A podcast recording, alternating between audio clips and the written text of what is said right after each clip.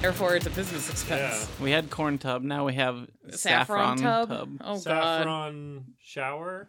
Honestly- oh, god. So you'll, we'll just put some fans under me with like a ventilated uh, uh, Uh-huh. floor, and it'll be like the money grab thing. Okay, with but with saffron, Jesus Christ. It's gonna be a lot of saffron. That's gonna be so. Oh my So- god. Right, six grand. I mean, Patreon, I six guess the grand good will do news- Saffron shower. I guess the good news for me is I don't have to deal with uh, trying to set up electronics around a water element again. It's true. Yeah. now we just have you just have to edit the noise of multiple large fans out.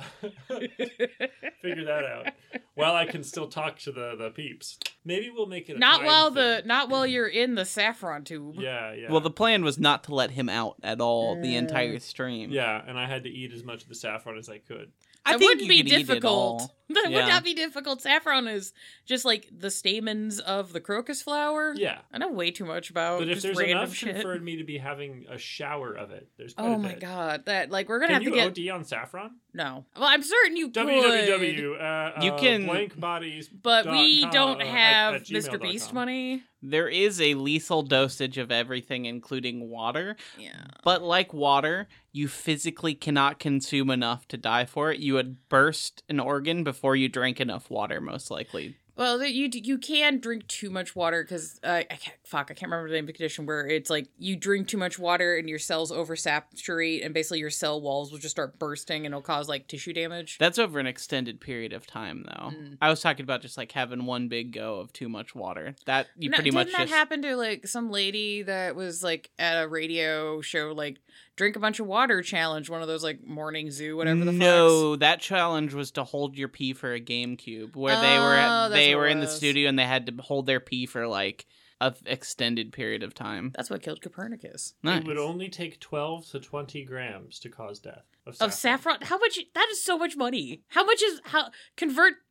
grams of saffron to dollars USD? How much does. Because we accept that we have an international of audience, and the dollar, saff- American style, is not the only currency. Saffron Not too much. Hmm. per gram. It's about fifteen dollars a gram. Yeah, I'm seeing 15 to 18. Yeah, and you need how many ounces? Twelve. Between 12 and 20. So to be on the safe side, if we want to kill me, 20. Yeah, let's get twenty because you're. 25, just to be safe. Yeah, let's be safe because honestly, though, you are you're a man that can hold his substances. Generally. Yeah. Also, I'm I looking also up. burn through stuff pretty quick. Yeah, also, and if how you're willing to many- buy hundred grams at a time, you can get it at, for three dollars. Okay, gram. so how Oh, many? okay. There you So a hundred grams is how many ounces though? Because I'm really tired because I got up early to for work stuff and I can't convert from imperial to metric. okay, one gram is 0.03 ounces. So a hundred grams would be three ounces. Yeah. I could eat three ounces of saffron. Oh yeah, but we need you to eat 20,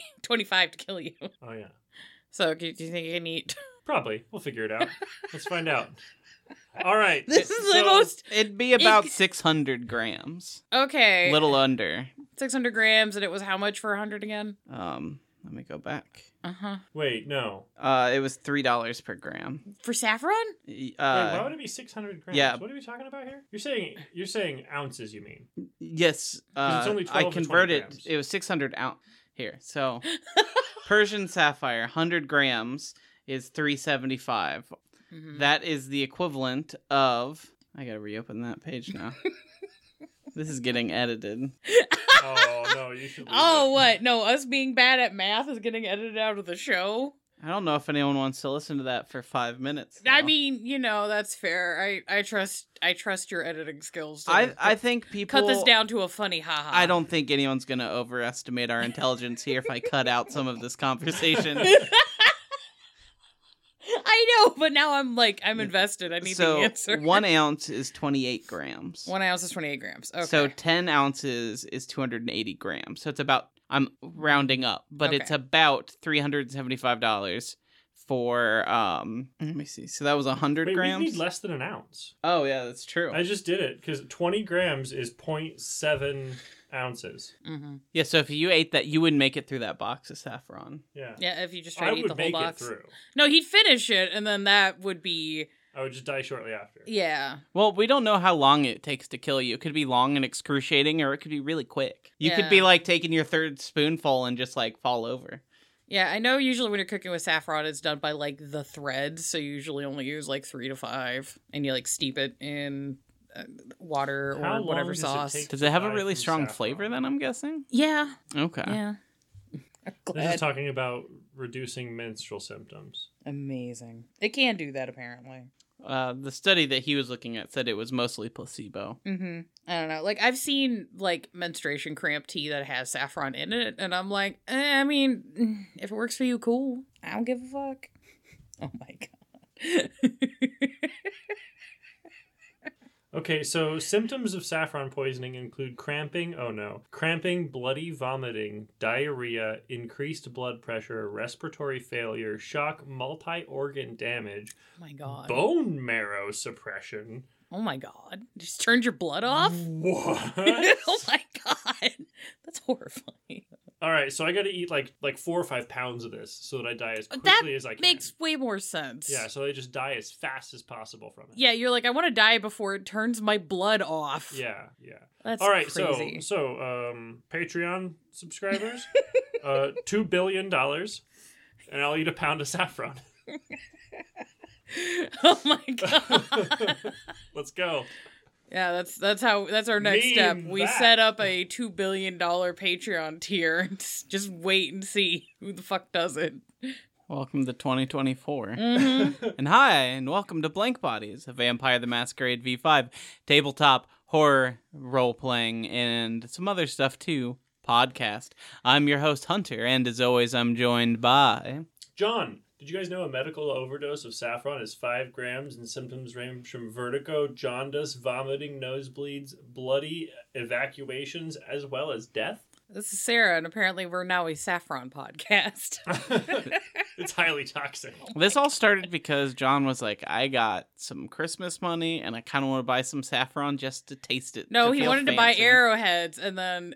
I kind of want to buy some saffron just to taste it." No, to he feel wanted to buy fancy." arrowheads, and then it, I was abbreviating the Okay. 20 minute conversation I was gonna earlier. say, to be fair to John, he did not start on saffron. It started with arrowheads, became saffron. Uh, Who knows what kind of journey it was to get there, but uh, the speaking of journey, uh, we're talking about backgrounds today. Background. Yeah, so a little bit of a get back to somewhat gaming basics. Uh, for those of you who keep up on the Blank Bodies lore and scripting stuff, episode 37, we did talk about advantages and flaws, but that was more of like a mechanics episode. So now we're talking about some of the backgrounds as uh story elements and things you can do to like basically make really easy like plot hooks and the game will write itself. huzzah! Yeah, because a lot of people are just like, I would like to storytell, but I am afeared. And I was like, fear not. Your players, We'll storytell for you. yeah, because we're all dramatic bitches and kind of stupid. So we're like, Yay. hey, friend, please hurt me. Here's a list of things. Yeah. Well, It's the mark of a good storyteller is being able to put your players in situations where you can just sit there Mhm. and then every like 20 minutes be like, okay, this happens. yeah, or have to play an NPC, obviously. yeah, and you know, helps people feel invested in the dots they've put into their characters on things and little things that you should note down as a storyteller for like quick plot cheat sheets. Which would people want me to make a storyteller like cheat sheet like template? And Let us know because I have some ideas that I could put together for that. So. That's where we are with this. Content warning is just the, regular World of Darkness stuff, slash, we might be talking about relationships that are uncomfortable, harmful, or dangerous because, you know, sometimes dynamics are toxic as fuck. And vampires are pretty much always toxic as fuck. Yeah, because, you know, when you're talking about, uh, basically, this will be NPCs that are like actually individuals for this first part. Next episode is NPCs as like social circles. Cool. Yeah, you in? All right, let's go. Uh, so the first one we're gonna talk about is the ally. I'm gonna be frank. I don't like how the ally section is written out in the core book. That is a me personal thing. It just jumps around between uh talk about ally, talk about enemies. It's not well formatted for me to receive the info very well. So if you read that and were fucking confused, you're not alone. It is okay. Yeah, it is confusing. Cool. So, uh, basics on the ally is this is a mortal that is helpful and will often do things without quid pro quo. So you can just be like, "Hey, homie, I need a thing," and they're like, "I got you, fam." So it's like a friend. Yeah. Friend, uh, could be, uh, you know, uh, neighbors, families, coworkers, tons of different options. I need to stop drumming on the table. I'm so sorry. But what is the owner of the local archery range? Yes, that could be an option. Mm. Uh, basically, these are mortals that uh, they are people that have their own lives and needs, so you can't show up and just be like, "Hey, I need help." But if you ask for help like too often, or if the ask is like too big, they might be like, "Yeah, sure, I might need some help with X, Y, and Z." But overall, they're fairly uh, in your ballpark of trying to be helpful. Yay. So not problematic characters generally. Um, these characters can be tied into wider organizations, but they're not the institute themselves, which I think is the big thing that separates allies from some of the other NPC options. So you might have somebody who is like a mortician at a funeral home, or a journalist for a news outlet, or a doctor at a hospital, but your ally is not the hospital. Mm, mhm, mhm. You might have influence in the hospital, and your ally is some doctor or a small group of doctors. Right. Uh, which I will note, um, a lot of these uh, NPC types in the background are listed as this can be an individual or a small group of people.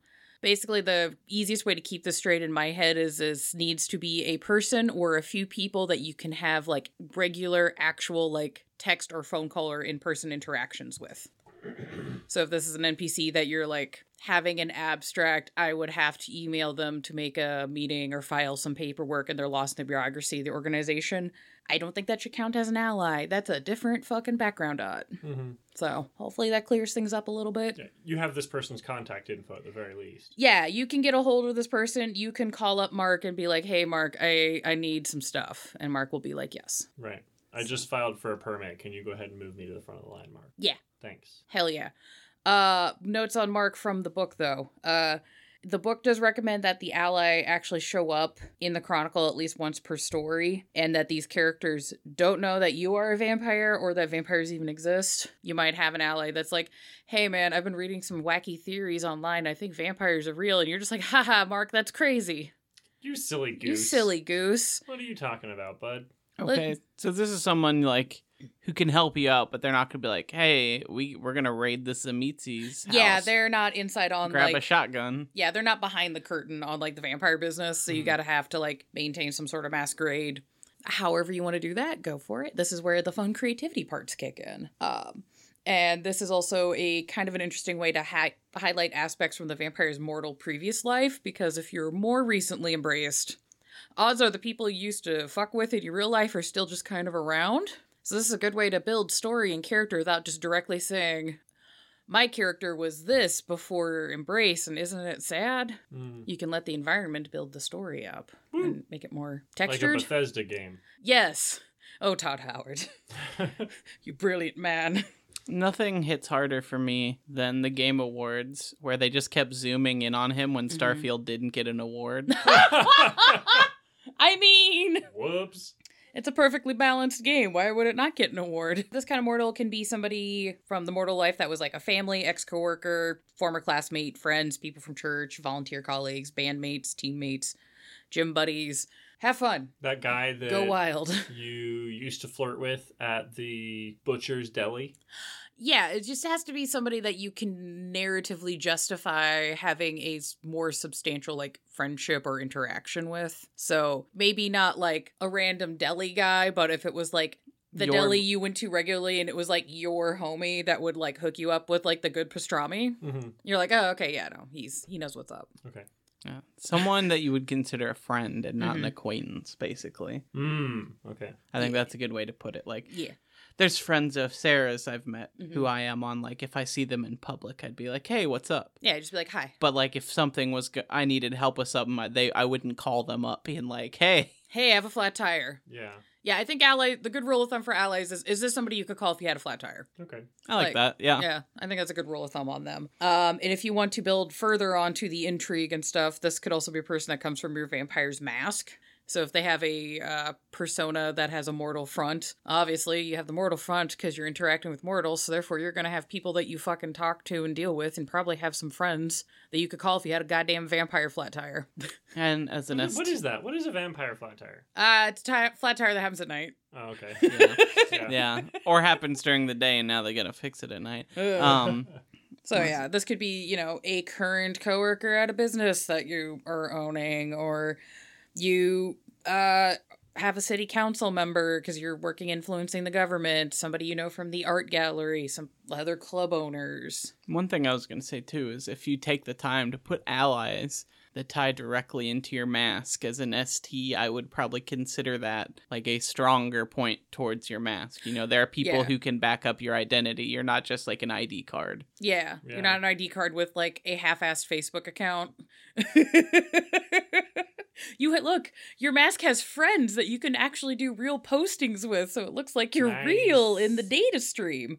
Or you're a Nosferatu and you have 13 different accounts that you manage. and they're all They're all friends, with, each other. Some of them have dated each other. Oh, yeah. Some of them have broken up. There's been some drama, a couple fallouts. like three of my accounts are in a polycule. Just imagine a Nosferatu playing like House with a bunch of fake Facebook accounts. yeah, it's just basically advanced. Sims, yeah, Yeah. I could absolutely see it. Which would be kind of fantastic. I'm kind of here for it though. hmm A Nosferatu VTube streamer that just does Sims, and he's just reconstructing not only his haven but other people's havens to fuck with them in the live streams. Yes. Oh, that'd be so good. Anyways, I apologize. Uh, but yeah, uh, little note I would have to make things easier for everybody is when you get allies, you're supposed to put them on your relationship map because there are people that exist in the plot and they're supposed to show up in the game. When you do this, it is worth writing a little mortal template for them of just some basic stats. There's a quick cheat guide for a stat pool in the core book on page 185 if you just want to have like a basic block of they're good at these things, they're not good at these things. Here's a hobby or a thing they do in their life. Wham bam. There we go. Sweet. Yeah, because once you understand like what these little characters are good and bad at, and have some notes of like hobbies, things that kind of round them out a little bit, it'll make it a little bit easier to integrate all of the characters into each other's relationship maps or you know find plot hooks or reasons for things to kind of like move the plot along Mhm. so uh, front loading the work a little bit kind of helps you in the long run because then you're digging through your notes and go oh yeah i can just pull this ally out of the the fucking plot bucket and go oh he's in trouble now what are you gonna do mark's in trouble now guys Damn it. Mark got a flat tire he's supposed to help me with my flat tire in the park where Mm. the gangrel are.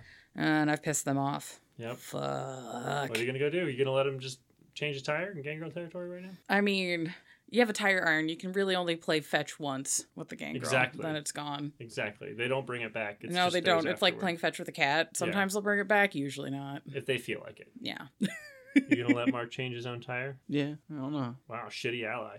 All right. Oh, am I his? Are you Okay, I see what you're are- saying. Yeah, you're supposed to be helping us protect Mark. Oh, okay. Uh, though, if Mark Yeah. was not an ally, he would be an enemy. This is the flaw version of the ally. right. So these are mortals that will work against you for whatever reason. Because I didn't help him change his tire. Yeah, now he's pissed. It's like, God Mm. damn it! I've helped you change your tire so many times. Yeah, why do you one think? I need your help? I can't do it. That's why I can't help you. Yeah. So enemies can come from, you know, character backstory. If you know, the, the common example is like your character was involved in organized crime, and this is a guy that you used to like have beef with. Now you're a semi-immortal god figure. You still have beef with this guy from the block, though. Good luck. you can't just off him. He has too many friends and family that knows he has beef with you. Yeah, because if you killed him, and then the cops are going to come investigating, and that breaks the masquerade. Yep. because you haven't put influence dots in police yet, so you can't fix that. Whoops. Anywho, yeah. So there's those options. There could be, you know, you you have a mask. You're pretending to be a human. You're running a business, and then there is Colin Robinson at the office that you just fucking will never shut the fuck up, like, and you're I just like. want him to die. Yeah, but he doesn't like you. But instead of like actively doing things to destroy your life, he's just antagonistic. So it's enough to be a problem, but it's not enough that you can actually do anything about it. Mm-hmm. Those He are like some of my with your desk. Yeah, have those are mouse. He puts like a little post-it note under it without telling anyone. my favorite NPCs to antagonize, like antagonists, are not the ones that are like, ah, this is a threat, and I clearly know which way to handle it. I just make them a nuisance. I'm like, yeah, you guys can decide to escalate this or not. It'll come back though. He'll just keep coming back. Yeah. It's like Uh, that um, Kids in the Hall skit about that the kid who Mhm. just won't stop talking. Mm-hmm. oh God. yes, that is correct. Uh, Unlike the ally, though, the enemy will appear at the speed and frequency of plot. So if it's more plot relevant for the enemy to show up, guess what, motherfuckers? He's gonna be showing up all the time. He's gonna be showing up all the time. Uh, I would uh, make a note about uh, whatever the relationship and actions of the enemy are. It is something that doesn't uh, violate the lines and agreements for things on the table, because that's something that I think sometimes people forget to talk about in lines and veils and consent conversations during session zero. Is like, how far can the enemies go? Hmm. Because this world of darkness, so you can go pretty hard in the paint on just the fuckery that Mhm. Uh, NPCs can interact with players, and sometimes I'm like, mm, you know what, that's a little too far. That's a little dark. I didn't realize we were in a game of eight millimeter. I did not sign up for that this time. Yeah. So you know, just just keep that little note in mind. Just because you're like, oh well, I mean, these people have all these superpowers, and it's just a little guy. You're like, what? I'm gonna let him go crazy, and I'm like, eh, just Dominates a hell of a power. yeah, we'll get to that later. uh, note for the STs. Uh, if this is an enemy that seems something that is fun for the table to engage with, make a note and find a way for uh, this to interact with other points of plot with the other PCs. So if you happen to get the gut golden nugget of making like a good little balance, mwah, like antagonist, yeah, find reasons for that antagonist to show up and interact with the other players, like allies and enemies and Hmm. other characters, so that you know, yeah, like yeah, fucking what's his nut at the at the office is an asshole, it's whatever. And it's like okay, we have to go have this like super secret vampire meeting at the club that somebody else owns, and it turns out that enemy frequents the club, and you're just sitting there like. I hope he doesn't see me. Please don't come see me. I'm I am handling serious fucking business. hi! Oh I my God. Seen Hey! you since Friday. I know. I mean, like, thank God it was Friday. Yeah. So. the pain of that. Oh God. Yeah. So that's that's easy things. It's like you don't have to spend all this time being like, I have to work on all these like craftsman stories. It's like, nah, if you just write something and people like go, Oh, that's cool, you just go, Okay, pick that guy up and I'm going to stick him to other people and see what the fuck happens. Mhm. The secret to being a lazy ST is just actually using the things your players write about their characters. I know. People love writing like stories for their characters. I'm like, yeah, just use that shit. It's free real estate. Here we go. It's free real estate. Mm-hmm. Uh, not so free real estate. Retainers. Mm. Retainers do not have to be ghouls. Uh, the amount of people that are like, it has to be a ghoul. I'm like, no, no, it does not. This is where you can get some ick. Mm-hmm. Uh, basically, a retainer is a mortal of some sort that the vampire has power over to maintain their loyalty. So this could be through paycheck, extortion, a romantic manipulation, blood bonds, dominator presence. The list goes on and on and on and on. It can be technically non toxic, and it's just like, I'm your boss. I just need you to, like, do this, or, you know, you could be homeless. Because capitalism. I'm technically not the bad guy here. Woohoo! Yeah. Still not healthy, actually. No, it's not. Still not healthy. I feel like I don't see retainers get used a lot, especially when they're not a ghoul. But like uh, Mhm. when I was playing Ellis, my Ventrue, who owned the country club, like Yeah. he had a retainer that was just a secretary. Oh, she was great. Like, She was just like, you keep the schedule and the books, Mm-hmm. and like all that kind of stuff was like that's her job, and that's why you're worth three dots. yeah, basically, I went with the the non toxic paycheck route of she's just like, this guy's paying me how many bands to handle this problem and shut the fuck up. Okay, that's fine. So, so I made damn sure she was good at her job. Because I was just like, you're paying her eight figures to do what? Oh, okay. She basically did all the daytime business, which is Mhm. Most of the business at a country club. It Yeah, turns she's out. like, oh, I get the fun of running a business, but I don't have any of the legal responsibilities or have to deal with the repercussions of I fuck up. yeah. Sick. I mean, I was maybe scouting her to turn into a vampire No, you absolutely someday, were. but Yeah, no, you're doing the proper Ventrue vetting. I'm just like, all right, let's see if this bitch can sink or swim. So yeah, if people want to get creative with their uh what the retainer is outside of a ghoul, I'm not saying a ghoul is a particularly healthy relationship, but you know, no, it's not.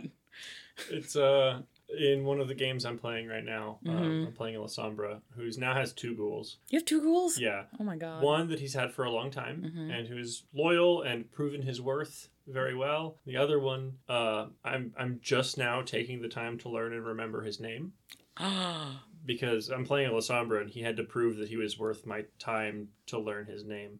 let's let's see if you survive the night. Until then, you're spare blood. Yeah, pretty much. Oh no! Except it was like a month.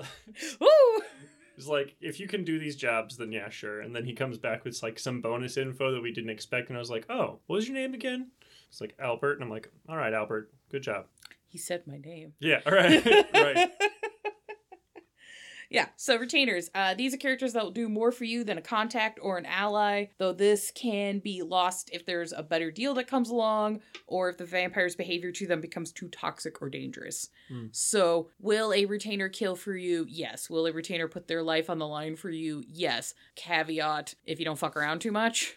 Or there isn't like a shifty NPC that will show up and be like, hey, friend, I see you got a good situation there. What if I did a little bit better? Mm.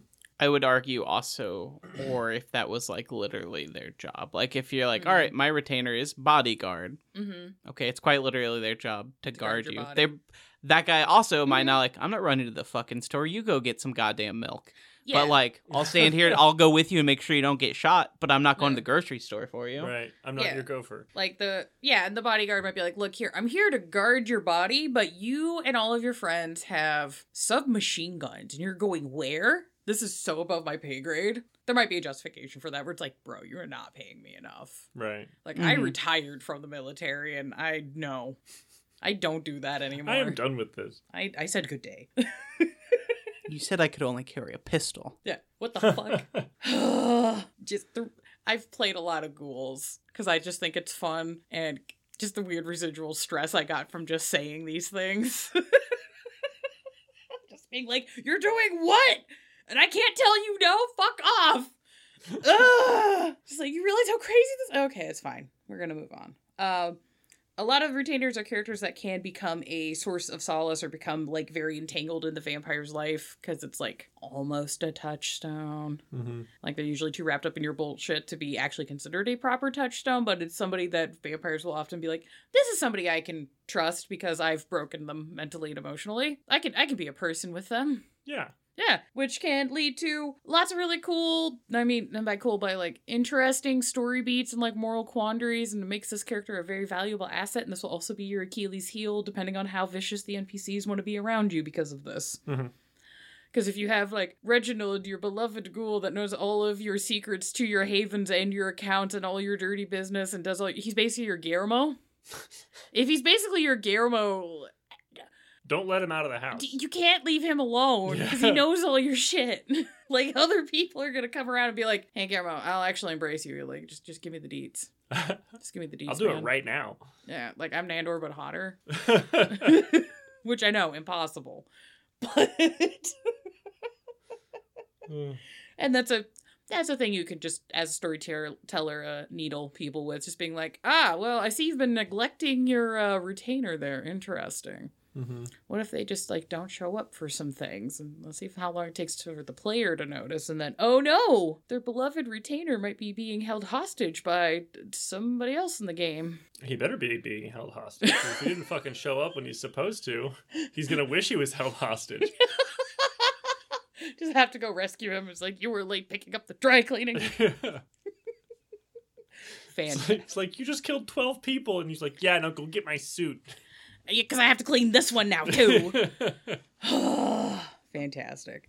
Uh, it isn't uncommon for vampires to have several sets of uh, servants or helpers or however, and you can spread this out between your herd. Watchmen, which is a uh, perk from uh, havens that you can get that involve security people, allies, and multiple retainers. nice. Yeah. So a retainer could be the head of security, with the staff being various skilled mortals that go along with the Watchman dots. Because I think the Watchman dots gives you one gifted mortal and like four like regular mortals for each dot as a unit of security. Which building out those little security squads is really fun and silly. I enjoy doing it, like making little stat cards for them. Yeah. Just be like, this is Steve. He got out of prison. This is Dina. She got out of prison. Jacob here is just trying to make sure that he can make his alimony payments. you know, you can do all sorts of fun things with that. Um, Bobby's there- a student. yeah, College loans, you know. you know, um, your herd actually could just be a bunch of interns and clerks for the company, with the retainer being the head of the department. Tons of different ways you can kind of stack this stuff. Um, because I've seen a lot of people just being like, I have a herd. And I'm like, okay, cool. What are they doing? And there's like not a lot of thought to that. I'm like, guys, if you really wanted to like do cash money shit, you can cheese the fuck out of some of these dots and get a lot of shit done real quick. Yeah. You know, I'm just I'm just throwing out some seeds for folks and seeing if, you know, things things things stick. Well, it's a two way street too. Mhm. I think when you quantify your herd like that too, it makes them more of a target. So you're able to get more out of those dots, but it's Mhm. also something you're putting more at risk. Right. And it's like, well, if you're okay, let's just say your herd is and turns out your company, if you over pull from your herd for feeding purposes, you're going to have less staff because they're going to have to call in sick because they need to, you know, Anemia. they've got the anemia and they need the OJ Right. and a cookie, which is fine. But you're just like, well, I guess my business project's going to take longer because I keep pulling on my herd too much and keep having to pay for all these goddamn sick days. That's strange. We get free orange juice and granola bars every morning. It's like, you know, the coffee bar in this fucking uh, office over here has so much like protein bars and it slaps. it slaps. It's like, man, they paid for us to get like a fucking uh a- adoba platter. Hell yeah. There's no memories of being fed on. It's like, man, I didn't realize I was that hungry. Fuck. but yeah, there's tons of logistical ways to handle just having just these tiny armies of helpers and servants and things if you really want to play up the vampire like I'm the lord of a manor, but we don't really do manors much in particularly the US No. various other places. I also I have am the never lord of an apartment building. Yeah, I've also never dealt with like the kind of money where you can have like nannies and maids on the regular, so I don't know how that lifestyle be. I'm going to be frank. But you know, eh, have fun with it. There's things I guess there's do. still like old plantation houses like down Yeah. south that people could own. Those Yeah, are huge and probably huge. need like people to help. like professional staff to maintain the quote unquote historical site. Yeah. I'm not saying burn it to the ground. It's fine. Yeah. I would say if you're going to have retainer, regardless if it's a ghoul or not, definitely make them a stat block. Mhm. When you put them on the map, just actually go through the process of making them a stat block at bare minimum. What skills and flaws this character has is going to really establish not only how the character can be utilized, but how the vampire can manipulate and control them. Because you're just like, oh, well, their uh, weakness is heroin, well, Luckily, I know a few people. eh, good news for you. I can't have heroin, but you can. and I can afford it. So we have a very toxic relationship, my friend. Sorry. It's been a long day for me today. Fucking Christ. All right. You I- did what now? I did what? Today? Today? that would be a long day. That would be. I mean, you know, he's got so many holes. It's true. We'll see if that joke makes the edit. I mean, it's definitely not. I've definitely cut worse Yeah. and left in worse. That's fair. That's fair. It's just we had the holiday recently, so I'm still in the brain of like, mm, this is the time of year where people get upset when I say things like that. Regardless, uh, retainers can also lead to lots of plot hooks and open doors for plot things, expanding further backgrounds depending on the personality, lifestyle, jobs given by the vampire. So. If you're sending a retainer to go out and do jobs during the day, that's a place where you can farm contacts or influence or you know various other things. If you're just like i don't know how to build out this character to have like more connections with things in the city i'm just like well either you can send your skinny ass out and go do the wheeling and dealing or if you have a fairly reliable retainer that can be like your front man or your like handler your agent or your manager they can go do all that shit. And then you can just like scoop up all those tasty little dots and get your little like claws involved in various aspects of society Yeah, I like it. yeah. So things you can do with a retainer other than just having them stand there like a weird Alfred, just waiting. Currently, one of my ghouls has a. Uh, his job is to listen to this podcast. Oh God. Okay. He's Why? Is the pod? It's a weird conspiracy podcast, but Mhm. every once in a while it hits some stuff that's just like A little too on point. that's kind of close. Yeah, so it's Mm. now part of his job while he's out doing errands or whatever is to keep up with the podcast. Oh my God. Does he go to the podcast like Reddit board to keep up on the messages too, just to make sure people aren't sharing like actual things? Probably. Probably should be doing that. Yeah, Yeah. probably. I'll have to ask him. Also, storytellers, uh, check in that any of the dynamics that you have with these characters foreseeably. Don't violate the standards of your table because retainers is definitely an NPC interaction that can go uh, very sideways very quickly. Mhm. As I said with the haha light joke of uh, abusing somebody's addiction problems like a few moments ago. Yeah. That's the tip of the iceberg of how bad this can go, guys. Like if I I was in John's game, I would have Mhm. to have a conversation because I can't think of anything worse than forcing someone to be a redditor. No! That he seems just, pretty he gross could to me. just, Uh, he could just sit there, creep. What are they called? That's one step away from ha- Like posting. ghouling someone to be a Discord mod. It's just gonna Oh, get worse. pretty yeah. bad. It's pretty bad. uh, Yeah, if you start ghouling the gooners, awful. I won't, nothing will get done. Nothing would get done. That's not. That's not useful.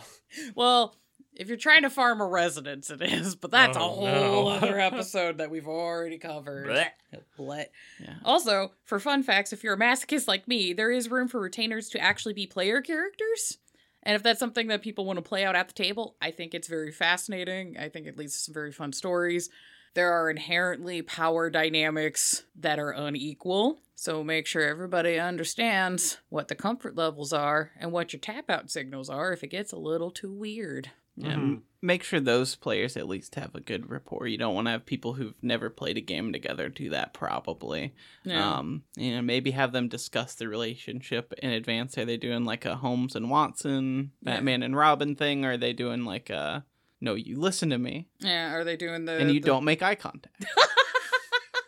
yeah, and also make sure you're not playing this interaction in a way that's going to be uncomfy for the other people. Because, well, some people will enjoy the Nicolas Cage classic that is Renfield. Other people might find the sexual tension in that relationship kind of icky and not want to fucking deal with that at a table, which is Mhm. completely valid. So, you know. Yeah, I would say honestly, multiple most of the time, Mhm. you need to worry about the other people more than you need to worry about you. Because you can usually, I mean, usually you can just tap out of that kind of situation, or you Yeah. don't know what you're going to get into if you're going to make a character that's a retainer. Yeah. But yeah, you also don't want to be like, Accidentally doing I'm their weird kink retainer, play. exactly, yeah. Yeah. or quote unquote accidentally, oh, God, that's the worst. yeah. Oh, oh, the dark days of old worlds of darkness. Where Right. people are just like, no, I just we're just I'm just their sire. It's totally not like me role playing my emotions at the table that I have for this person. Not at all. And I'm like, I want to throw you both into the sun right now. And I don't playing care. vampires, so that's doubly bad. Right. I, I don't care that you guys have this dynamic. And I wouldn't care if you guys would do this during a game. But if you were upfront about this and used your adult worlds to explain what kind of story you were telling, that would be cool. But the fact that you're tricking me into this makes me mad. Big quotes around that word tricking. well, I own I'm the kind of idiot that uh, I, I will take a lot of people at face value for way longer than I really should. It's a fault I have. It's a problem. Also, Mm-hmm. so what you're saying is if you have enough self awareness to realize that the two dot enemy you made is based on your stepdad, you should Mhm. tell your ST that. maybe just being like, hey, you don't have to get into all of the dynamics of your two dot stepdad enemy. But no, like like for real, hit me out. If you have a catharsis and playing out like beating the fuck out of that guy during a story or like archetypes based on that kind of dynamic, I don't think there's anything inherently wrong with that. But also like don't hide that from people if that's what you're doing. Cause that's like weird to be like, I didn't realize this game was a therapy session. Yeah. I did not I did not agree to that. Yeah, our official blank bodies stance is role playing is not therapy unless it's run by your paid therapist. Yeah, there are therapists that can use role play games very successfully. And I'm not saying you can't have good emotional catharsis during games depending on like what kind of stories you tell, but like If that is your main goal with your friends, probably not a great idea. probably probably go talk to a therapist. Yeah, your friends likely aren't trained, and Mhm. if they are, you should be paying them to do that. Also, you probably shouldn't be paying them to do that because that's weird conflict of interest stuff. Yeah. It gets messy and we're not mental health professionals. We are just all mentally ill. Yay! we just don't want you to destroy your friendships. keep poking You things on the bottom of this table. Are so tall. Uh, speaking of people who might be tall, your stalker. This is the enemy Uh-huh. version, the flaw version of uh, a retainer is a stalker. So basically, uh, this is somebody whose loyalty has been twisted into something dangerous, unwanted affections turned into obsession, truth seekers following your tail, and various other forms of undesirable interference from a mortal. Yeah, they tend to hang out in uh, irradiated zones collecting scrap. And uh, I haven't played the game because I've wanted to read the novel first, and I just keep not having time. They're very different. Know? It's different enough that you could play the game and not really spoil the book. Okay, cool, cool, cool. Because it's been on my short list of like fiction novels that I've actually really wanted to read, and I just keep not having time. Anyways, uh, I would recommend uh, if you can have a stalker, also create a stat block for this character, so you're able to figure out uh what they're able to do, how they're actually able to interfere. And various ways they're able to like needle in with the vampire's business every day. This is the advanced version of the enemy I talked about before, where I was like, they don't like you and they're kind of kind of fuck up your shit. Stalker, you can get into like the Glenn Close territory of they're living in the walls of your haven and just like boiling animals in the stove and all sorts of crazy, just like what the fuck? No. Yeah. Yeah. Wait, when did Glenn Close boil animals on the stove? Was it Fatal Attraction? I don't remember. Actually, I haven't actually seen that movie. It was it was movie it was a movie in the eighties. She had long she had long hair and had a white dress and I think it was her and Michael Douglas. I think I know. I haven't. Fear? No. Who was in Fear? Uh, you're thinking of? Are you thinking of Cape Fear? Because that was a remake done No, with uh Robert De Niro, which would be a good stalker. That is a good movie. Just Fear. Fear, no. Guy breaks, so. girl breaks up with the guy, and like he's just like, no, guy's dating girl. Uh, dad doesn't like him. He just beats the shit out of himself and starts like making Mm. everybody think that like you know everybody else is hurting him, and he's being a weird stalker dude about it. Oh yeah, that would also be a really good stalker He's archetype. standing in like the driveway, just Yeah. like punching himself in the chest. That, that yeah, that kind of shit. Yeah. Also, uh, because of uh, how stalkers can be run very unfortunately close to real life problems, this is also a do check ins, do lots of check ins. Make sure Mhm. these things don't violate your table things. As somebody who's dealt with stalkers in real life, holy shit, that shit sucks. scary stuff. It's awful when you're just like, I'm just trying to chill in my house and they're just like banging on your doors and windows at like 3, 4 a.m. because they keep sending you dick pics and you're not responding. And it's just like, ugh. It's like, I'm in a house with a machete. Come on in. I, no, do not come in. I'm just like, man, I, outside the machete, I don't know what else I'm going to do at this point.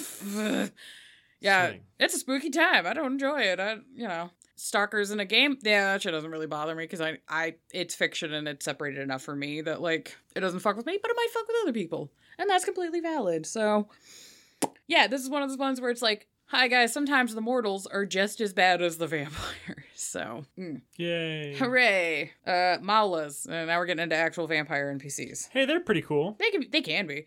So Amala is a vampire ally.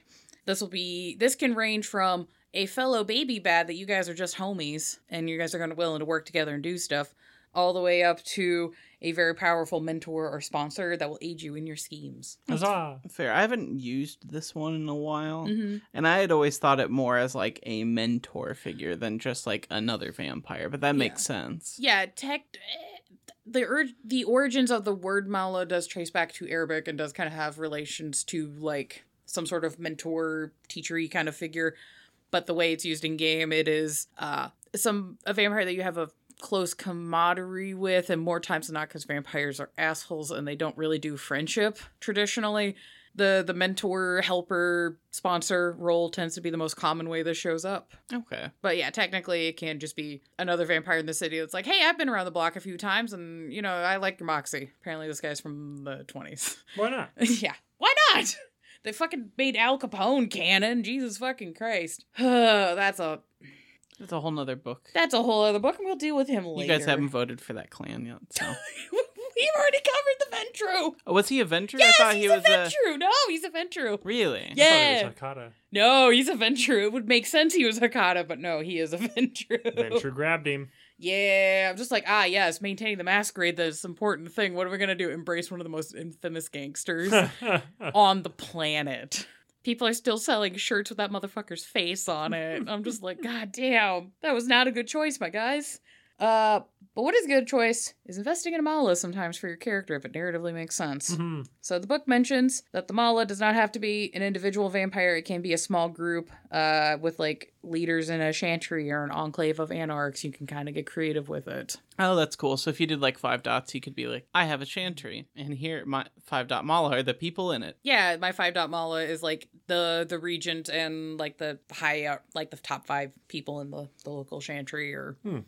Uh the leader and like his associates of this cult in the city that's very powerful. the list goes on and on. Somebody in the Warrens that's like a figurehead down there and their homies.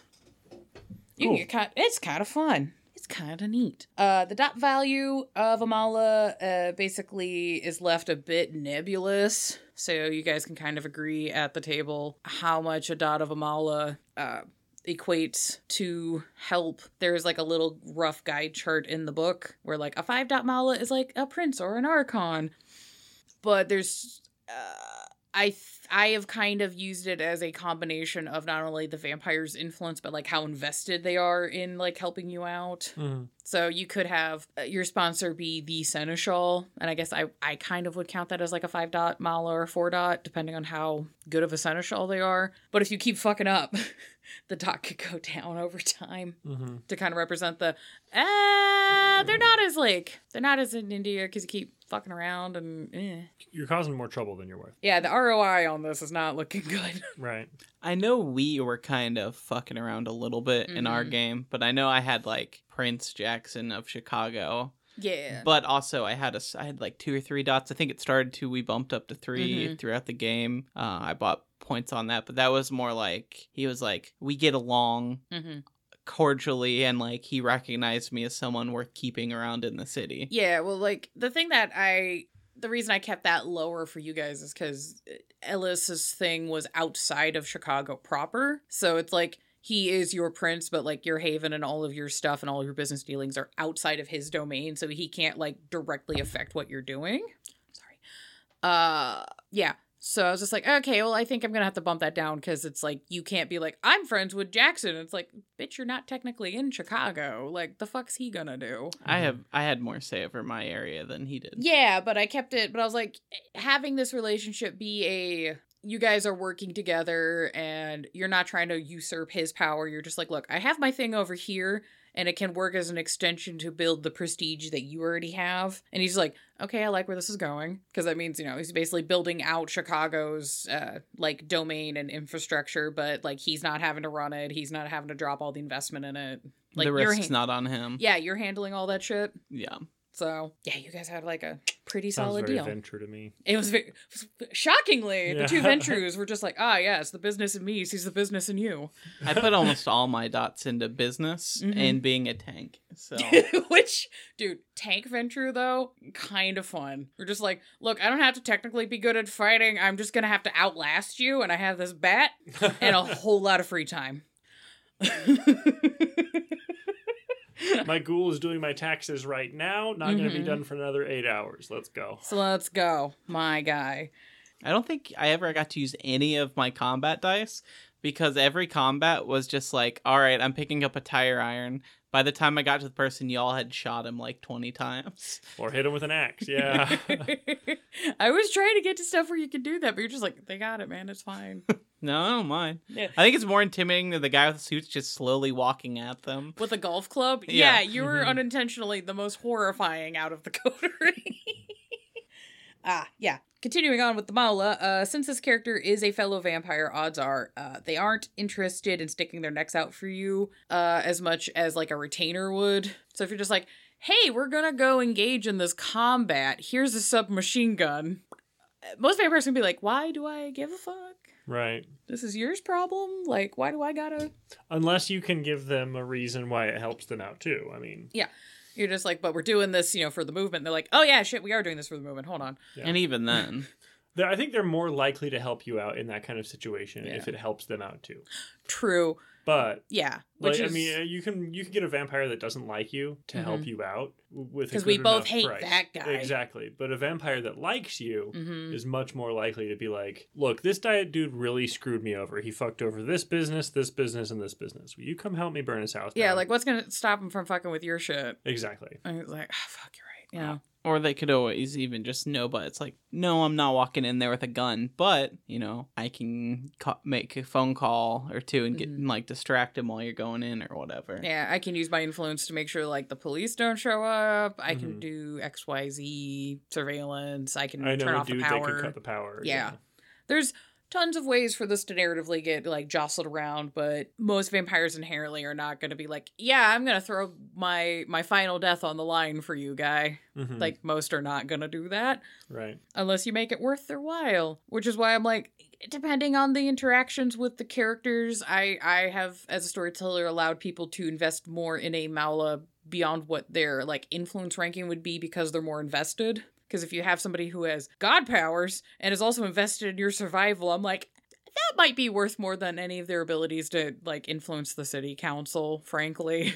Mm. like that's some like plot changing shit. So that's my thoughts on it. Do what you're gonna do at your table. Uh fuck where is I? Yeah, but but considering that if you push uh Amala too hard on being like, hey, I need your help, hey, I need your help, hey, I need your help, daddy, please, I need your help, it's gonna piss them off and they're not gonna fuck I with don't you. like you anymore. They're just like, I was here to help you, not do the work for you. I don't know why you think I'm a mortal character and that this is allowed. You're crazy. Uh so if you have small issues with them, these can be smoothed out over time. Um you could like temporarily remove Mawla dots to represent the hey, you've done some fuckery, you've j- rustled their jimmies. We're going to go from a 3 to a 2 for a few sessions until you guys kind of get this resolved. Since And you didn't go help change a tire. Yeah, you left them stranded. they had to sleep in the trunk. They're pissed at you. Their car got towed. They had to figure out what tow uh, tow company they were They had- literally in. Yeah. so they could get their ghoul to get the car towed out, but they had to wait till business hours, so they spent two nights at the trunk. it was a whole nightmare. They nightmare. Are pissed. Because they had the flaw where they can't be in places unless they're invited, and they were only invited under the auspices of being in the car. Once they stepped out of the car, they were in a car lot. They weren't invited anymore. They couldn't leave. Mythic flaws. Yay! uh sometimes you can get really squirrely with the I have to be invited rules. Oh yeah. where it's just like, well, it's not a public land, it's a private business, and if they didn't inv- know I was in here, I guess I technically wasn't invited, but they towed me in in this vehicle. Oh fuck. Anyways, um, if the plot pushes the Mawla to sever ties because you you you fucked up too much, some sort of political machinations, an NPC that you've been having fights with, uh, has fucked with the politics and done a great betrayal and blackmail, whatever. Uh, I would say it might be a good idea to have a quick OOC chat about where their narrative is going to go from there, because losing Amaula is kind of narratively a big kick in the ass. Mm-hmm. Because this is an NPC with superpowers and all of the time to fuck with you. Right. So, uh, I would maybe ask the players like, are you interested in trying to do like a redemption arc to like fix the relationship? Is this character now a new adversary for you and it's a flaw? Uh, does someone else uh come and pick the Mawla's position up? Like the Mawla just like leaves exit stage right, and then somebody else comes and is like, "Hey, so I see you've been fucking up. I'm gonna pick you up by your scruff. I'm your I'm your Mawla now." Uh, is there any other political fallout from this? Because people are just like, oh no, you upset Alex. We liked him, and now he's leaving the city. Fuck you, my guy. Right. So Damn, you really fucked up Alex if he has to leave the city. yeah, it's like you piece of shit. Now you, you? now you Alex is have a cool guy. now you have other kinds of flaws. Like you technically didn't lose the Mawla dots that you've invested, but the fallout of this is now you have flaws in other ways that were unexpected. Whoops. So eh, that's that's I I haven't played a game where that's happened yet, but I've seen times where I'm like, I might bring that up as a storyteller just to be like, yeah, you've done some heinous shit, and your your Mawla's like, hey man, I I am a vampire. We are monsters, but that was crazy. That was No. gross. No, I'm gonna I'm gonna tap. I'm gonna deuces, my guy. So you know, things things to keep in mind. Uh, also, this character is a great way to build out the world overall, tie the coterie together, or to build tension in the story. So if you have mawlas that are like, oh yeah, I I'm from some far off country, or I've been to some other city, and I can do lore drops about various information that the players need. It's super helpful, especially if you have games with lots of new players that don't know the lore of World of Darkness. so yeah, that's helpful. yeah, that's Or- super helpful. I say also if you have a storyline where they the players fucking up up enough where they have to leave town, Mm-hmm. Those dots could also be them the f- meeting new people in the city. Mm-hmm. Like someone's like, "Listen, you're new here. You don't know how things work. Uh, I'll get you up to speed." Like Yeah. they make a friend at the first Elysium or whatever. Mhm. Even if they slowly get those points back, Mm-hmm. like that could be a good way to. They're in a city and they're not just like well, we're gonna hide in this tenement building. Yeah, you could use uh, the coterie dots to buy a Mawla. Or if you want to be a really nice storyteller, uh, gift the players a Mamala and just be a sink or swim. Be like, Mhm. "All right, guys, you're gonna have this character for however long this first story arc is as like a backup, like pool of resources you can bug. Either you can invest in the Mawla and keep it, or it will fuck off at the end of this story Right. arc. Yeah, you leave your old Mawla's city and your Mhm. old Mawla hits this person up and is Yeah. like, I'm invested. Yeah. Help him out. Or they're just like they see you at a lazy and they're just like, oh my god, oh my god, no, no. Is that guy? Uh, oh no, oh no. They're, they're talking to that guy. Oh, they're gonna get so fucked. Oh, that's that's just not fair. That's not sporting. Hold on. I need gotta go take care of this. Yeah, it's like no, no, no, no. If you wanna, if you wanna shoot yourself in the foot, I'm not here to stop you. But like doing it uninformed is just completely fucked. I I like the idea of it being like forcible too. Like Mhm. someone come up being like, "I'm sorry, but in this city, our Toreador um take ourselves a little bit more seriously. I'm gonna we're going to work on this." Are Like you, are you wearing synthetic fabrics? Ugh. Okay, strike one. Two. Just read these people to filth. Brutal. Love it. There's a reason why I don't play Toreadors. Love it. I am a bitch. Uh, but yeah, there's that uh having a, some sort of like figurehead that can like rustle the crew together, just be the coterie uncle. hmm It's like, Uncle, we need help. And they're just like, God, fuck it, you kids, I need you to stop. I'm so tired, and not because I keep falling into torpor for long periods of time because I'm old as balls. because of you. yeah, it's like, look, if I don't keep going into torpor, I'm gonna go east, and you keep waking me up because you do stupid shit. I'd really appreciate it if you I yeah, I know what's going on over there because I can hear the screams. I don't want to go. Or you know, you could build tension because it's like you have this mall and everyone's like, "Yeah, this character's really swell," and then every they start talking to other people in the sweaty, and they're like, "Oh, this guy is Not so swell. he is not swell. He's the opposite of swell. He's a fuck." He's everybody else's BBEG. oh no! What do we do? We're friends with the BBEG. Shit, and he likes us. what does that say about us? oh, what am I doing? Yeah, or you know, there's another vampire that just doesn't like your Mawla, and now you are suffering because of it. And you're just like, I just work for the guy. I he, I was assigned to him. Why am I catching flack? And they're just like, well, you're smaller and it's easier. And they're just like, fuck, why? it's like when you have that one coworker you get along with, and then you find out that everyone else at work thinks he's a dick, Mhm. but you're like, "Oh, he's always he's cool to me." I don't yeah, know. he's been chill. Mhm. I bring him a Snickers every day. Every day? Yeah, so I don't get shot. Damn. fun size, ha- like I a need- Halloween. I need to Yeah, be- yeah, I don't want him to get fat. It's like I need it's to the be equivalent of a more Snicker a scary. week, but they're in smaller Mm-hmm. packages. I need to be more scary at work.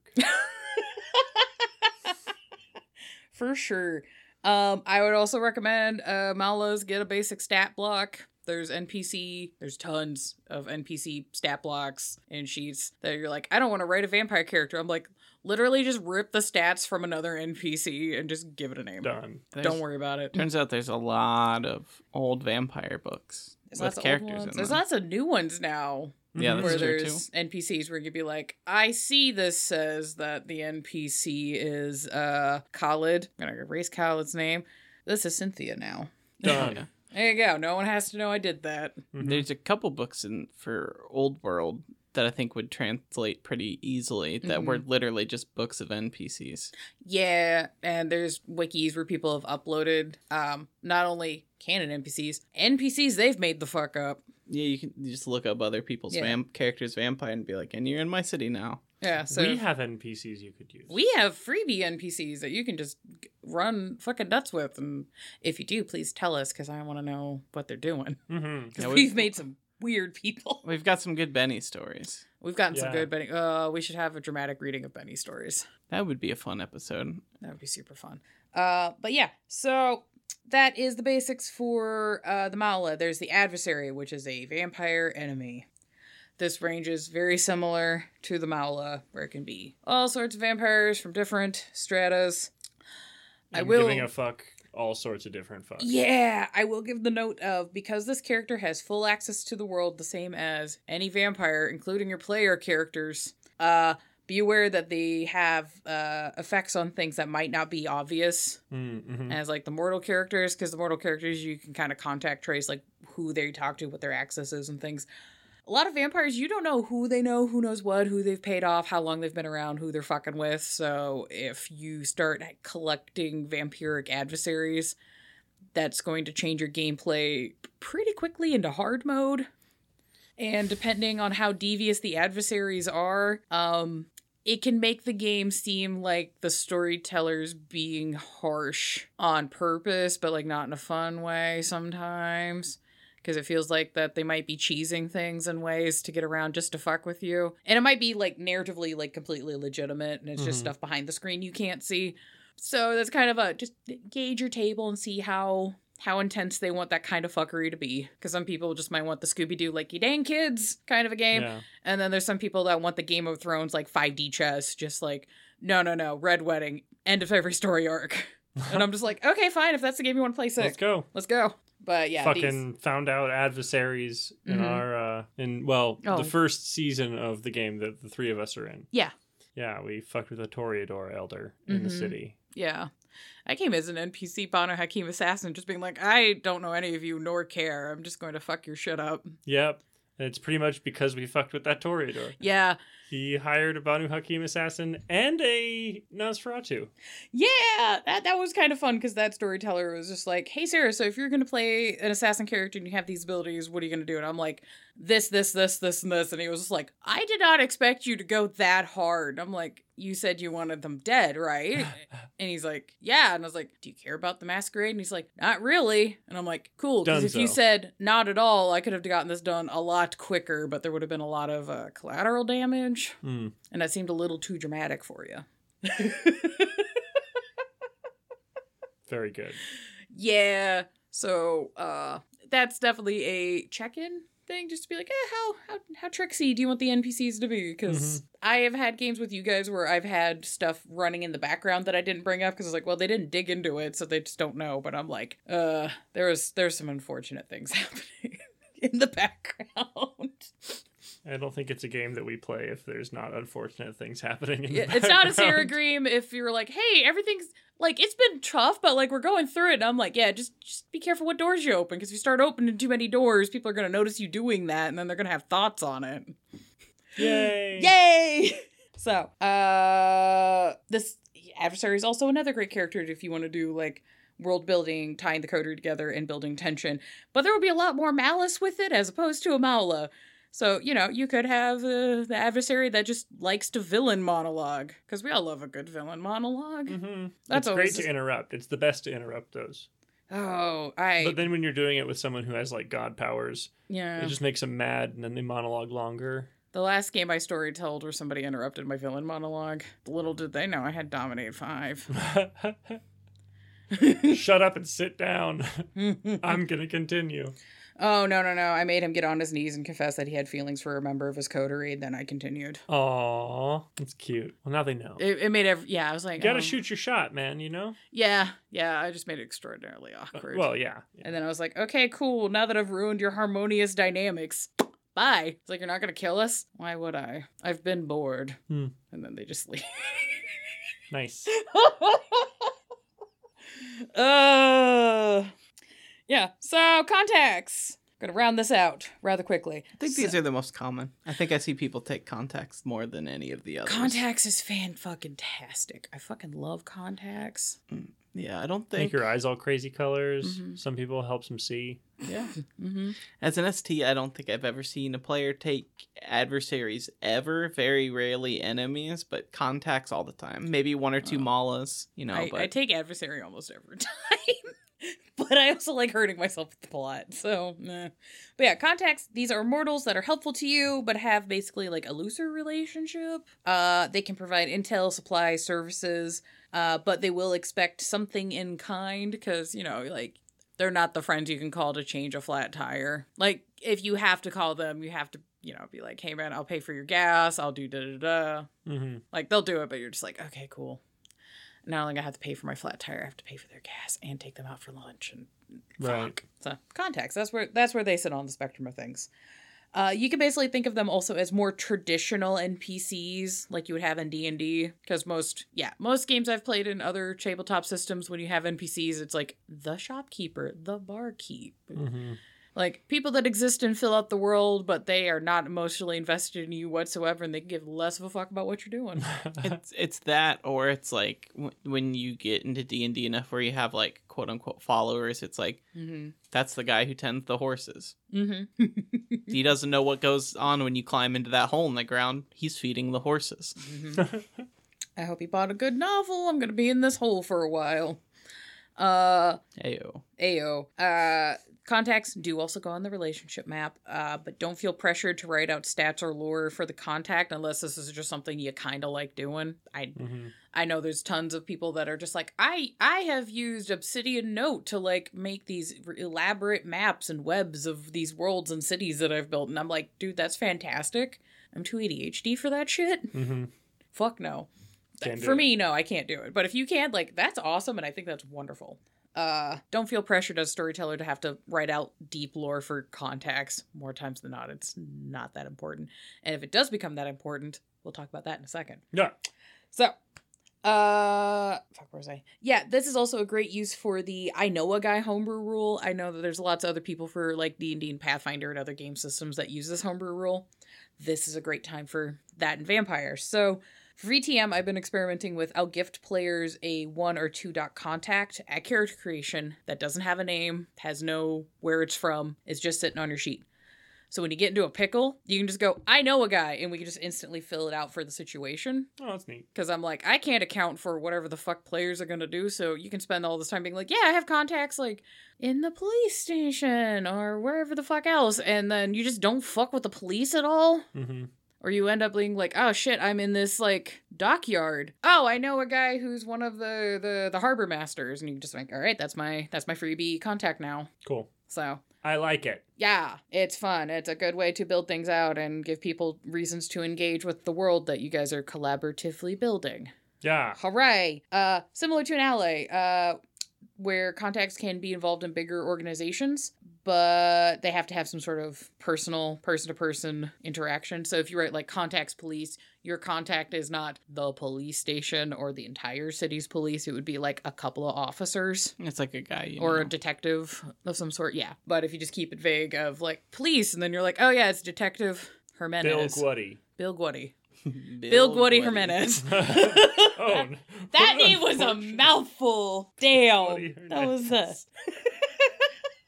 That was pleh. That was, Someone make that officer. We need that. Uh, we, We- need that NPC. we need that NPC. Uh yeah. These characters also can really shed light on various aspects of a vampire's character, which I think is the more fun thing with them. Mhm. Uh, most people throughout your life will pick up associates from just all sorts of random places, like jobs, coffee shops, repair places, schools, circuit parties, protests, and this is a great way to highlight interest from your character without just flat out saying it. Or Mhm. your character be like, "Oh yeah, I know this guy at this gaming shop," and everybody just turns and goes, "You Why? Play, you play Warhammer 40k? You're like 90. When the fuck did you get into Warhammer?" Well, I can't. Uh, It's like, well, I've been playing. I was planning real wars before. It's very similar with troop movement. Mhm. I was thinking the same thing. Yeah, I was just except like, I think just like little a armors are 200 year old thing. I can't do it with men anymore, so I have this. The court yells at me if I gather a hundred mortals into a park and make them practice formations. right. Apparently, we don't fight like that anymore. It's uncivil. so, at session zero, maybe suggest having some members of the coterie know the same contact or having contacts that know other NPCs tied members of the coterie to give them reasons to like have pre-established connections Mhm. even if you're just like yeah you guys individually might not have worked together but like you both know uh larry from the deli Right. and there's like, oh shit, you know, like, okay. And then it gives you guys more organic reasons to maybe like interact and like help build lore and plot together instead of just being like, why are these four asshats talking to each other? You start building an adversary within your coterie because you realize that Larry gives one of the other kindred the better salami cuts Mm-hmm. and gives them free pastrami when they come in. That one, the, the, the first one doesn't. Mhm. They get a little bit jealous. Mm-hmm. They're like, what the fuck? Why does Larry give you the free pastrami? It's like, you don't even need it. It's like, look, the pastrami's not for me. The I want- pastrami is for my intern herd. It's, It's the principle of the thing, all right? No, that's fair. I leave good tips. He doesn't give me free pastrami. I'm killing him. You, you can't kill Larry. You're right. I can't. Okay, we've got we've both gotten too invested into Larry now. but yeah, see, having uh little like little nuggets of pre-established connections in the relationship map early is basically just gonna make getting the game actually rolling and people being invested in shit way easier because then you're just like, oh, okay, they already have things. I don't have to sit here and like find some sort of convoluted reason of like, oh no, you guys are all being attacked by the evil Ventrue guy because Ventrue are bastards. Mm-hmm. I mean, I mean, yes, but. so, as the game progresses, if the players aren't investing in gathering more contacts on their own, storytellers might want to consider gifting a one dot contact as a reward for good gameplay on occasion. hmm, hmm They were just like, uh, okay, these guys should be building networks of people to like pull resources from. They've not been doing that. Hey, so you see how you uh like talked really, re- like you had that really good little interaction with the the bartender there? Yeah, they just like give you their phone number. So now you have somebody at the bar and you be like, hey, have you seen so and so? Right. Yeah. Boom, Sick. sick. Good way to start that. That's it's uh alternative ways to reward people for like doing cool gameplay things outside of just giving XP. You just be like, yeah, you're starting to build your uh empire of uh, mortals that will eventually die, but you know, right now it's fine. I mean, you can pick one or two. Maybe they won't. Maybe Yeah. friends forever. Friends forever. I will say, if players get stuck in a situation, storytellers can have other background dots uh, spit out a temporary contact, Hmm. Which I think is something that is kind of interesting or neat. So, uh, let's say they have a bunch of herd dots, but the party, or the party, the coterie has been having issues with trying to like hack into some sort of software network. Mhm. Someone in the herd could just spit out the contact of like, oh yeah, no, I know an IT guy. Right. And then you guys are like, okay, cool. We have a contact for an IT guy. And uh, how many dots of value that contact could be should kind of correlate to how many dots are in the herd. So if you have three dot herd, I might be like, okay, it's a temporary two dot contact. It's a one time use thing. But if the, the coterie goes, hey, having this IT guy was really helpful, I'm going to go ahead and invest XP in keeping that contact on my sheet. I'm like, oh, look at you, good. hmm Realizing that you have assets on your table. Yeah. And now you have your own Frohickey. Mm hmm. Nice. Oh my gosh, fantastic. Um I will say if a player or the coterie as a whole gets invested in a contact, offer to let them adopt basically their own Boblin the Goblin and turn this contact into an ally, retainer, or other source of uh influence. hmm That's always the funnest. Yay. So, hooray. So, uh, you might have a person that's like, oh, I have this person as a contact, and somebody else in the coterie has gotten really invested in them. If they want to roleplay and spend the XP on it, it's like, yeah, one person has a contact, and the other person has them as an ally. And then you have some, like, potentially funny or interesting table interactions where the one person's like, hey, that was my friend first. And it's like, friend? Do you know what his birthday is? Do you know what his birthday is? Because I'm taking him to laser tag. Damn. I know, right? I barely know when my birthday is. Look, after 800 of them, you just kind of stop caring. Yeah. I know, but the mortals care about it and they get really excited. Yeah. Also, laser tag. Uh, laser tag is. Like, look, I have resources for. What am I going to do with all this money? I know I could pay off his student loans, but fuck that laser tag for now. You didn't even know he had student loans, did you? Could someone explain laser tag to me? I know we're not a real country because no one has made a professional sport out of laser tag. I know. they need to get some real high quality laser tag gear, man. Hell yeah. All the stuff you rent is kind of shit. Anyway, I'm sorry. I'm just now imagining like a vampire front of like a laser tag business, and I'm here for it. oh yeah. So to wrap up pigeonhole dot the end of this, I am workshopping slash have kind of been working on trying to have a f- flaw version of contacts because the everything else we've covered has its positive version like allies and then its flaw version enemies Mhm. and all of these create npcs there's nothing like that for contacts canonically so i came up with this thing called flaw haters which i think is fun because i like monkey's paws so basically, these are mortals that can cause you, but there will be a complication. Uh, this character, uh, you might not even know in character is a hater, so you think it's a regular contact in character, but you've bought it as a flaw. Hmm. So you're like, oh yeah, they can help me out, and then you're just like, it's been two weeks. Where the fuck is the thing? Right. What the fuck? Why? And they can do various things like slow your progress, upcharge you on services, give you broken and faulty equipment, uh, sell you out to somebody else for a quick buck, and blackball you to other like contacts, allies, other things like that within the mortal portions of the city. hmm Pretty much somebody that's not going to go out of their way to fuck you over. But if you're brought up in a conversation, they're going to be like, no, fuck that guy. Yeah, like that guy's a dick. He he think walking around thinks he's better than everybody else. Yeah. Blah blah blah blah blah.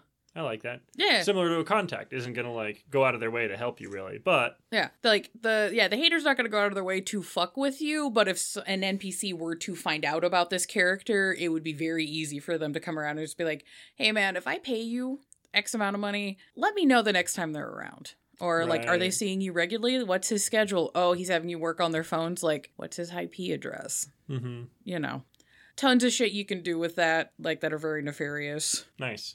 Thought it was kind of fun. So you can kind of work out with your storyteller uh, what your vampire did to upset this mortal for whatever reason. You could have dumped one of their siblings. Uh, you could be using your powers on them, and they haven't quite figured out you have vampire powers, but they've just been like, man, the vibes are like that guy's a creep. I don't, mm-mm, Mhm. don't like it. Uh, cops came by after you did business with them last time and had a lot of questions, and now they're just like, this guy's sketchy as fuck. I don't, mm-mm. Right. I don't like this. You know, tons of reasons why they're just like, I don't like this guy, this this gal, this person, this non-binary fool. You fucked up their election for neighborhood council. Mm-hmm. And they're like, man, fuck this guy. It's like I was really counting on him to come and clutch and get all those signatures, and just and you're just like, man, I can't canvas during the day. I told you that. It's like, look. It's like I understand you work during the day and you're busy and you can't do stuff, but people don't expect canvassing at night. Like, no one's gonna answer the door at 3 a.m. to sign a petition. That's crazy. Anyhow, so I broke this down into uh, one and two dots for the flaw. So the first dot would be they don't like you, which is there will be some sort of complication, um, and the complication can be something that like the intensity of it and what the deal will actually be will be something that you and the ST work out, whatever the need from the contact is. Mhm. And the hater will count as a two dot contact. So you're taking this as a flaw, but the resources they can get is the equivalent of two dot contact. Mhm. So this is a way of basically getting a contact for free, but there's going to be plot problems with it instead of having to spend XP. I Right. like the idea of giving. I know you said the I know a guy rule. Mm-hmm. I like the idea of giving players these. Giving players haters instead of contacts. Where it's like you can quickly solve a problem, but it'll likely cause a new problem, or it's Mm. guaranteed to cause a new problem. some sort of issue and yeah like especially if it's like the the one dot hater where it's just going to be uh it's not going to be quick it's going to cost you more right. it's going to seem fine but then the equipment is going to like fuck up halfway through the mission you know some sort of I don't know. Yeah. uh but then there's the two dot version which is they despise you not only is there a complication, an enemy, an adversary, stalker, or some other similar group or character is given a plus one die to all pools rolled against you for a night. Uh, this hater counts as a three dot contact. Hmm. Nice. All right. So somehow, some way, the either the vibes are so strong from this hater that it affects like the ethereal plot, or they've somehow contacted other people. Like word has gotten out Yeah. about the things in the fuckery, and yeah, just somebody that also does not like you is also gonna come and fuck your day up. Yeah, this is the guy who sells you guns and then calls the person whose house you're going to raid, being like, "Oh, by the way, they're on the way." Yeah, and they're like, Yeah. "Cool, homie, thanks." Now they just got like a plus one to defend their like place Right. for the entire evening. Oof. And I said a night. I didn't say which night. Oof. Mm-hmm. So yeah, that was that was my attempt at trying to create a, a flaw for contacts. That's a tough one. That I spent like four hours trying to figure out a way to make this balanced in any kind of way, because I I don't think really any of the other flaws give you an option of potentially having a gain, but I kind of really like having flaws that are these like risk reward. Like it's gonna, there's going to be a problem. There's been, it's like, it's like, yeah, it's you're getting access to a uh, a three dot contact, which gives you access to resources four's level of supplies or work at the monkey's paw equivalent of not only will there be a complication, somebody you don't like is also going to get like some sort of leg up on you on something. So it's like, is it worth using? Hmm, up to you guys. So yeah, that's the the the narrative overview of uh, individual NPCs as backgrounds so far. So hopefully, uh, this has helped clear some stuff up with how these are written in the books and help people be like, ah, I can connect dots on how to build characters and things. Things. Yeah, I think most games I've played in don't do it, but I Mhm. think this is one of those situations where creating that character map at the beginning of a game is really worthwhile, Mhm. especially if you have people investing in any of the above things that we talked about. Like, that's a really good way to start connecting, even if you as the ST make it while the players aren't looking. I think it's a good way to map everything out. yeah, give Agreed. reasons for the the story to go other than the plot demands it. Yeah, I mean, like your butcher might know um, your chauffeur, hmm but you two don't necessarily know that they know each other. hmm hmm And they So- might start talking about the weird shit that we are doing behind our backs. Right. So, yeah, So even as an ST, it's worth just making notes about all these characters so you can yeah. start bending your plot around all your players' mistakes that they made building their character. I mean, choices. choices choices and you know i yeah because it's one of those i would much rather narratively get my ass handed to me due to like eh, clever planning as opposed to i rolled bad on the dice Yeah. because that's just like not fun but if it's the villain that's like hey so uh i have been uh watching your behaviors and you're kind of an idiot and i found out from one of your herd i don't know if you noticed a couple of them went missing Uh oh. Uh, Womp womp. womp womp, yada yada, led me to your ghoul, which led me to all this information about you, and now I have all this extortion. I need you to do me a favor. I find that so much more like a ah, fuck, you got me, god damn it. Being able to give your players the paper trail instead of just like a, hey, I know you did this thing. Like, why do you know this thing? I have vampire powers. Someone told me. Hmm Who? I don't know. I guess you got to figure it out. And now there's actually like a trail of a rumor that the players could just actually investigate if they want and root out things and then decide is this contact ally, whoever, worth keeping considering the thing that has happened? And it's like, do I need to crunch those dots and then like rebuild things? Nah, nah, nah. Yeah. That, that's a whole campaign right there, guys. There you go. Woo! I mean, as much as people love the stereotypical Nosferatu information trader, it does kind of suck to throw that at your players with no backing. Just like, Mhm. oh, they paid a guy. He was watching you. Yeah. Oh, yeah. Jared, the NPC you didn't know exist, he was standing in the corner the whole time. Yeah, what could be even spookier is and or uh, Nosferatu information broker has figured out Larry from the deli, and he's been using Mask of a Thousand Faces to go and buy a sandwich every night for weeks to listen in on your conversations with Larry, and then takes that information and proceeds forward. And I'm just Mhm. like, fuck.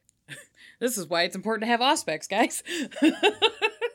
the most broken discipline power in the entire game. You don't need Auspex if you can punch hard enough. That's not true at all. That's not Nope. true at all. Listen, I'll knock that mask of a thousand faces right off your ugly ass head. if you could see me, Whap! the fans can't see me doing the John Cena I don't thing. have to see you That's if the I thing, just though. They hold can on to always ya. see you. You just look different. They don't know because Mask of a Thousand Faces. You just can't start grabbing random, very bland white people and punching them. fucking- I can. guarantee you, Yannick could punch a thousand faces, and one of them would be correct.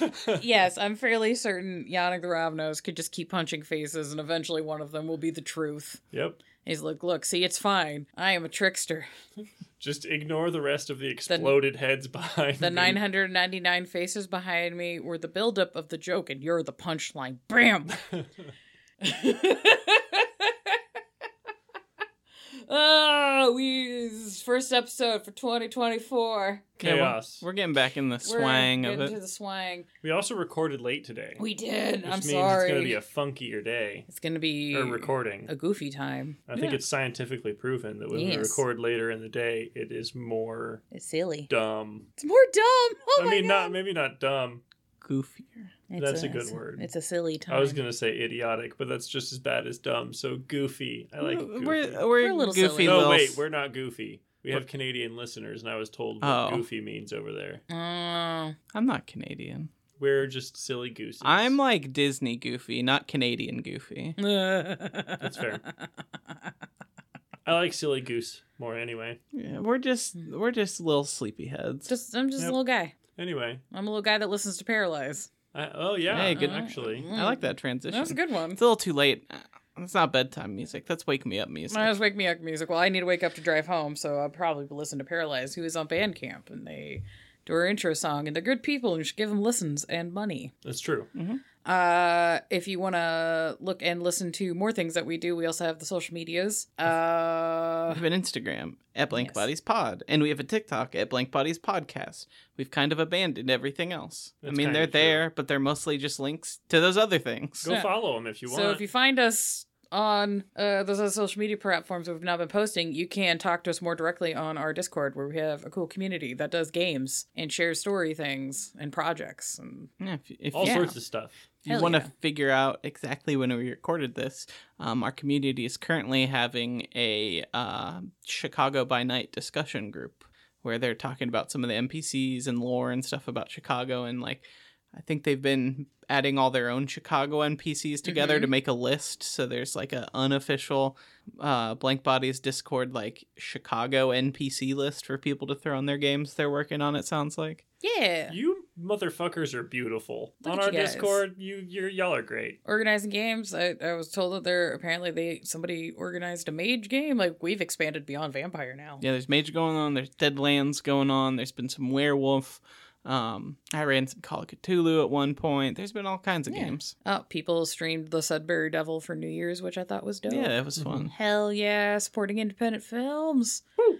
Woo! Uh, and if you want to support us while we're doing uh, DIY independent uh, gaming and research podcast nonsense, we do have a Patreon, and the various tiers give you various access to things, including helping us vote on what the fuck we're doing with the show, uh, character illustration stuff, uh, Discord titles. Discord titles, At every level. Yes, uh, show notes, and I'm trying to finish the master research document to share. It is currently, unfortunately for me, at fucking 14 pages of citations for the show.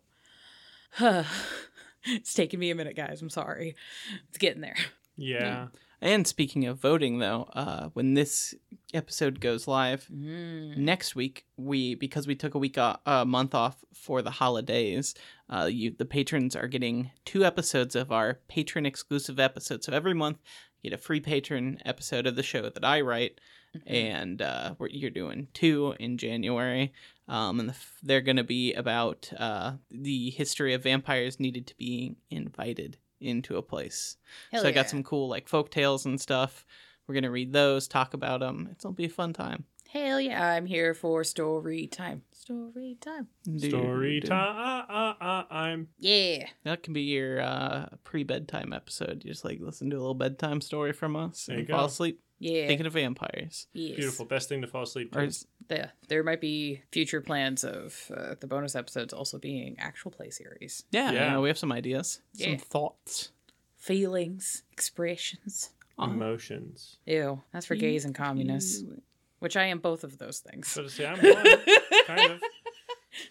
You're welcome to hang out. All right, cool. Yeah, you're a sparkle street. It's fine. That's fine. Yeah, I, you're like that's acceptable. I, I, I could dig it. Can they be spooky sparkles? yeah, they can be spooky sparkles. All right, they're then I'm they're shaped down. like little ghosts. I'm in. Hell yeah. Get you Halloween sprinkles. Boom. We're waiting on me to kiss us out. Yes. Goodbye, everyone. Oh my god, the timing. I could go take some pills. Mwah. Pill time. I'm getting wild. I thought you were legit.